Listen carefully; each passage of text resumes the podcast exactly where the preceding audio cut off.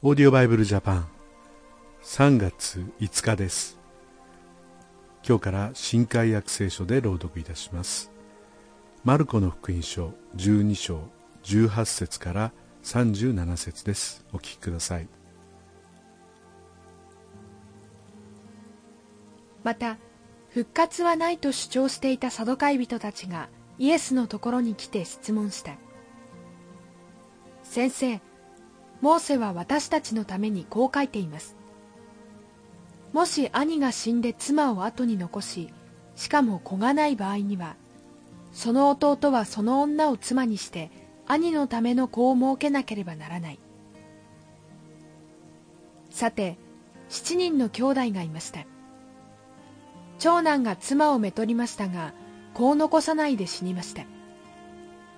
そこで次男がその女を妻にしたところやはり子を残さずに死にました。三男も同様でした。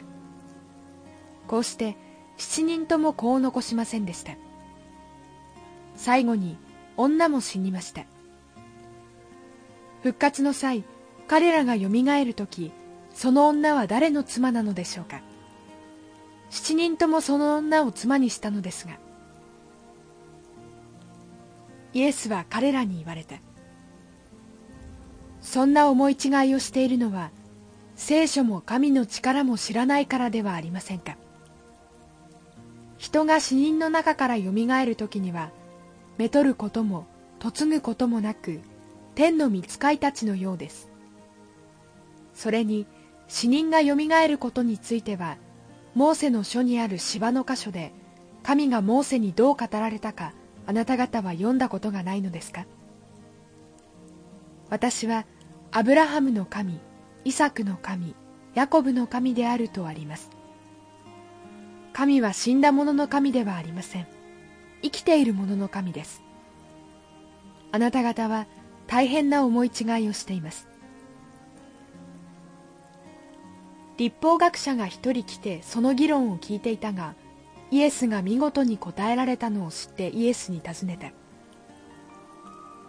すべての命令の中でどれが一番大切ですか？イエスは答えられた。一番大切なのはこれです。イスラエルよ聞け。我らの神である主は唯一の主である。心を尽くし思いを尽くし知性を尽くし力を尽くしてあなたの神である主を愛せよ。次にはこれです。あなたの隣人をあなた自身のように愛せよ。この二つより大事な命令は他にありません。そこでこの立法学者はイエスに言った。先生その通りです。主は唯一であってその他に主はないと言われたのはまさにその通りです。また心を尽くし知恵を尽くし力を尽くして主を愛しまた隣人をあなた自身のように愛することはどんな全焼の生贄や供え物よりもずっと優れています。イエスは彼が賢い返事をしたのを見て言われたあなたは神の国から遠くない。それから後は誰もイエスにあえて尋ねるものがなかった。イエスが宮で教えておられた時こう言われた。立法学者たちはどうしてキリストをダビデの子というのですか？ダビデ自身精霊によってこう言っています。主は私の主に言われた。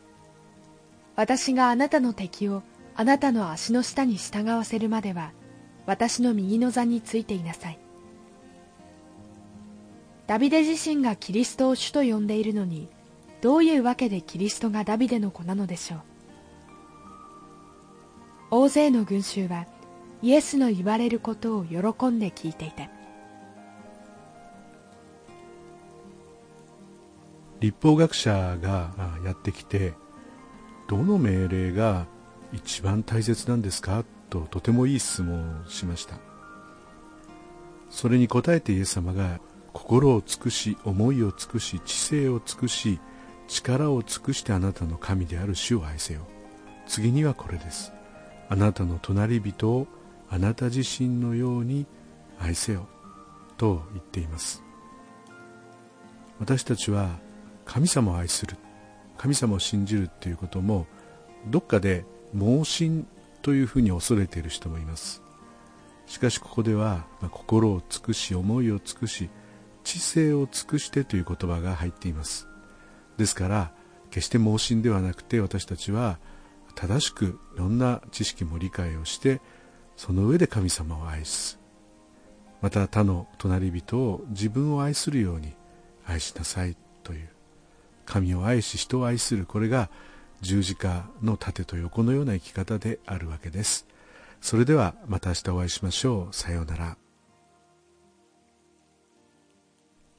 このオーディオバイブルジャパンはアメリカのデイリーオーディオバイブルの協力によりメッセージ小暮達也ディレクターティム・ジョンソンでお送りしました。